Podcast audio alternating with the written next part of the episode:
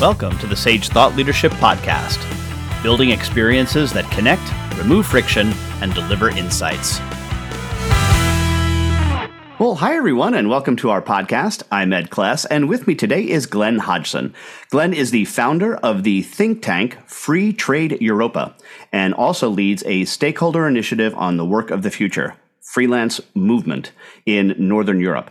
Glenn has worked for the European institutions as well as governments, blue chip international companies, startups, NGOs as a lobbyist, strategist, and communications advisor. Glenn was also the Secretary General of a European Trade Association for five years. Today, Glenn is a respected commentator on European affairs as well as a frequent presenter, moderator, and panelist at European policy events. Welcome to the Sage Thought Leadership Podcast, Glenn Hodgson. Ed, thank you very much indeed. Great intro. I'm very happy to be here. Well, first off, Glenn, why do you do what you do? I think it's a great question. I think this is the, the, the starting point for this, Ed, is just passion to find something that you really enjoy that makes you jump out of bed at uh, on a on, on a Sunday morning and say, right, I want to do stuff.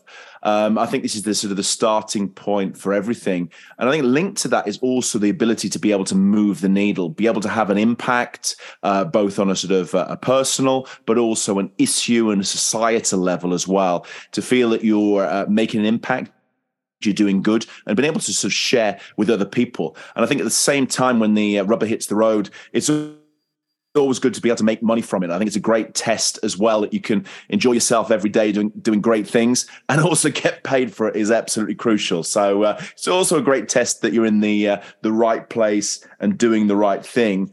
Um, and also, you know, when I founded uh, Free Trade Europa, one of my uh, big drivers was to uh, work with uh, cool, smart, intelligent people, either as partnerships or to learn from them. So it's this ongoing space of uh, you know kind of always being in vita you're beta you're always learning you're always uh, evolving and hopefully adding uh, good things by having a great group of uh, individuals around that you can learn from uh, you can use as a, a, bit of a sounding board and also take things hopefully further and onto a, a more developed level.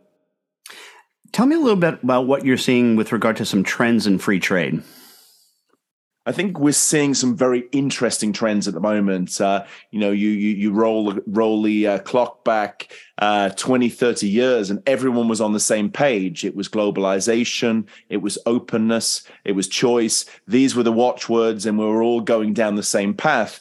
Where we're going now is something a bit a little bit different. We're much more protectionist this kind of uh, reshoring of uh, of uh, uh, uh skills, opportunities, companies. The whole idea of uh, being able to utilize your um, competitive advantage, whether this comes to raw materials or producing things, the knowledge industry there is more of this this mentality now that uh, and, and driven by the policy, the politics, and the regulation to actually uh, bring things back home and try and do everything uh, in house, so to speak. And I think this is uh, this is certainly limiting. I think it's going to be very inefficient over the longer term, and also it's going to create uh, uh, divisions, uh, aggressions, and different camps.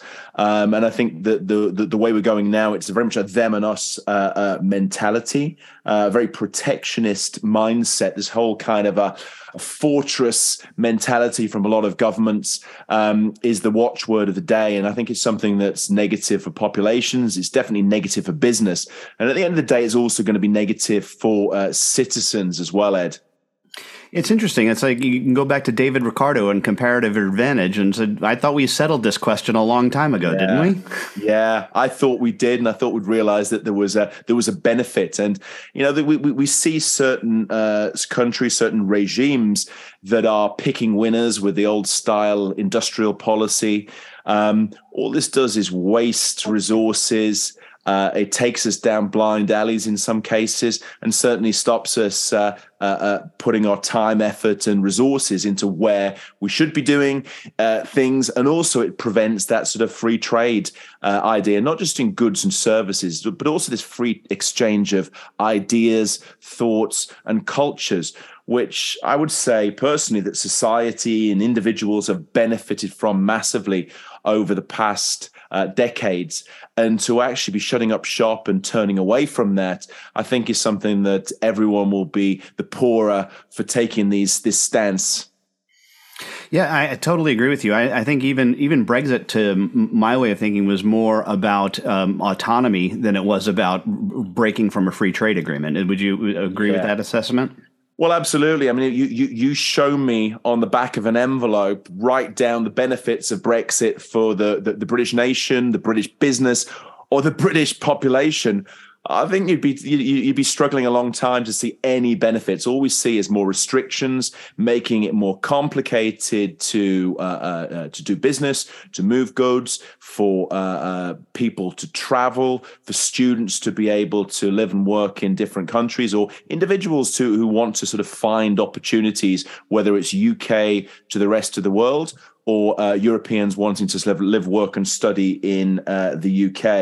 And it's something that, that, that really, by putting up these barriers, it makes things, uh, uh, uh say, much more um, problematic um, and it also makes everyone poorer as well. The economic advantages, as well as the cu- the cultural advantages, are really diluted by this very protectionist viewpoint. It's sad to see when we give, particularly from a UK perspective, the the, the mentality of openness, of uh, uh, of espousing different cultures, and also for, for, for British people to go out in the world, whether it's from a business perspective or it's just testing new things.